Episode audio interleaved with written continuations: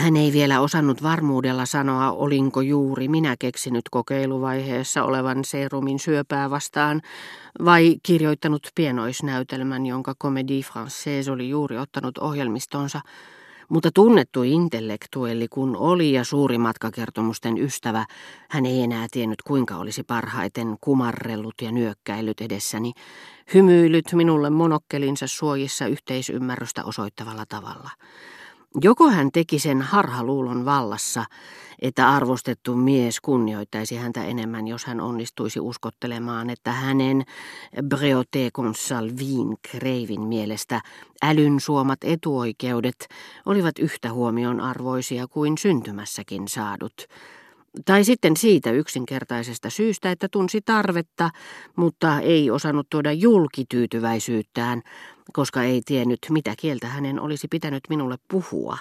Vähän samaan tapaan kuin jos hän olisi joutunut tekemisiin alkuasukkaiden kanssa jossakin täysin tuntemattomassa maassa, mihin hänen lauttansa juuri oli ajautunut, ja yrittäisi nyt hyötynäkökohtia silmällä pitäen, samalla kun tutki uteliaana heidän käyttäytymistään, muistaen kaiken aikaa osoittaa heille ystävyyttään ja huudahdella vähän väliä korkeaan ääneen niin kuin hekin, vaihtaa lasihelyjä kamelikurjen muniin ja mausteisiin. Otettuani parhaani mukaan osaa hänen ilonsa, annoin kättä Châtelleraun nuorelle herttualle, jonka olin jo tavannut rouva de Villeparisin luona, ja joka ihailevasti nimitteli rouvaa välkyksi. Hän oli läpikotaisin Germant vaaleine hiuksineen, haukan profiileineen, poskillaan paikkapaikoin näkyvissä heille luonteen omaiset ihon virheellisyydet. Hänessä oli kaikki se, mikä jo näkyy tuon suvun 1500-1600-luvulta peräisin olevissa muotokuvissa. Mutta koska en enää rakastanut Tarta, hänen ruumiistumisensa nuoren miehen hahmossa jätti minut kylmäksi. Luin Châtelleraun herttua nenän muodostamaa kyömyä kuin taiteilijan nimikirjoitusta, taidemaalarin, jota olin kauan tutkinut, mutta joka ei kiinnostanut minua enää.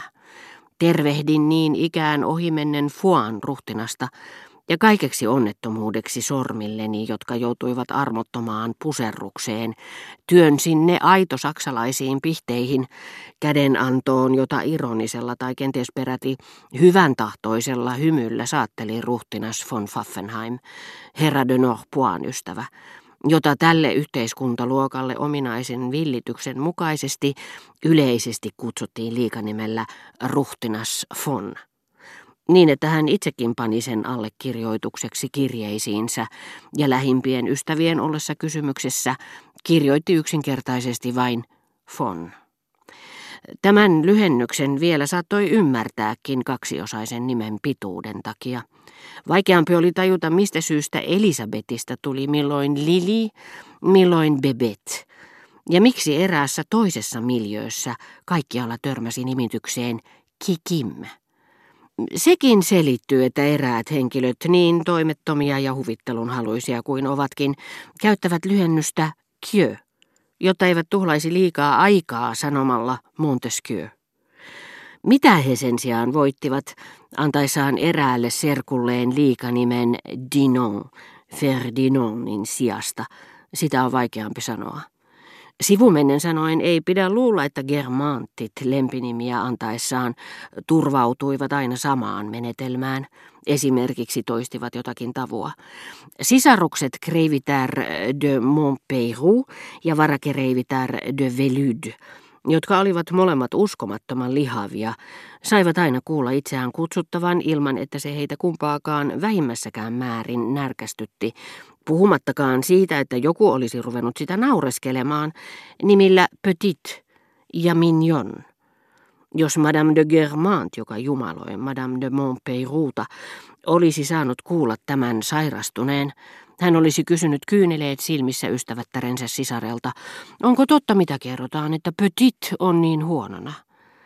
Madame de Leclerc, jonka sileäksi kammatut hiukset peittivät kokonaan molemmat korvat, oli ikiajoiksi saanut nimen Pohjaton vatsa.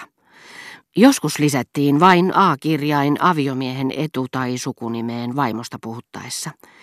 Faubourgin Saidoin, Katalin, epäinhimillisen mies sattui olemaan nimeltään Rafael, niin että hänen parempi puoliskonsa hurmaava kukka tämän kallion kyljessä piirsi nimekseen Rafaela. Mutta nämä ovat vain näytteitä lukemattomista erilaisista säännöistä, joista aina tilaisuuden tullen voimme muutamia selittääkin. Sitten pyysin Hertua esittelemään minut Agrijanten ruhtinaalle. Mitä, eikö Gris Gris ole teille ennestään tuttu, huudahti Monsieur de Germant ja sanoi nimeni herra d'Agrigentelle. Hänen nimensä, jota François niin usein toisti, oli aina tuonut mieleeni läpinäkyvän lasikatoksen, jonka alla Orvokin sinisen meren rannalla näin auringon kultaisten säteitten satuttamat marmorilohkareet, antiikin vaaleanpunaisen kaupungin, jonka hallitsija lyhytaikaista ihmettä muistuttavalla käynnillä Pariisissa oli tietenkin ruhtinas itse, yhtä valoisan sisilialainen ja ylväästi patinoitu kuin kaupunkinsakin. Siitä minulla ei ollut epäilystäkään. Mutta voi, Arkipäiväinen turilas, joka minulle esiteltiin ja joka pyörähti kömpelön huolettomasti tervehtiessään minua tavalla, jota hän itse luuli elegantiksi, oli yhtä etäällä nimestään kuin jostakin taideteoksesta, jonka hän omisti ilman, että siitä häneen mitään heijastui, ja jota hän ei ehkä koskaan ollut vilkaissutkaan. Agrijanten ruhtinas oli niin täysin vailla kaikkea sitä, mitä saattaa sanoa ruhtinaalliseksi, ja mikä voi tuoda mieleen Agrijanten, että tuli väkisinkin ajatelleeksi, että tuo nimi, joka oli niin erilainen kuin hän itse, jota mikään ei hänen persoonaansa liittänyt, olikin imenyt itseensä kaiken vähänkin runollisen, mitä suinkin saattoi tuosta miehestä löytää, ja sulkea sen tämän jälkeen noihin kiehtoviin tavuihin. Jos näin oli tosiaankin tapahtunut, työ oli ainakin viety kunnialla päätökseen, sillä atominkaan vertaa ei tästä Germanttien sukulaisesta enää löytynyt viehätysvoimaa muualle siirrettäväksi, niin että hän sattui olemaan ainoa Agrijanten ruhtinas maailmassa ja samalla juuri se maailman mies, joka luulakseni vähiten muistutti ruhtinasta. Hän oli sivumennen sanoen erittäin tyytyväinen ruhtinaan titteliinsä, mutta samalla tavalla kuin pankkiiri, joka on tyytyväinen, koska omistaa jonkin kaivoksen osakkeita, välittämättä vähääkään siitä, onko kaivoksella kaunis ja runollinen nimi, Prime Rose tai Ivanhoe, vai kutsutaanko sitä proosallisesti ensimmäiseksi kaivokseksi. Vihdoin viimein, kun sitten kunnialla oli viety päätökseen esittelykierros, joka oli näin kovin pitkällistä kerrottavaa, mutta joka päästyään alkamaan kohta Salonkiin tultuani, oli itse asiassa kestänyt vain muutaman kiitävän hetken ajan, niin että Madame de Germant oli minulle melkein rukoilevalla äänellä sanonut, Bassin väsyttää teitä varmaan hirvittävästi kuljettaessaan teitä tämmöisellä touhulla vieraalta vieraalle. Me toivomme tietenkin, että te tutustutte ystäviimme, mutta emme mitenkään haluaisi väsyttää teitä, jotta meillä olisi ilo nähdä teidät täällä usein toistekin.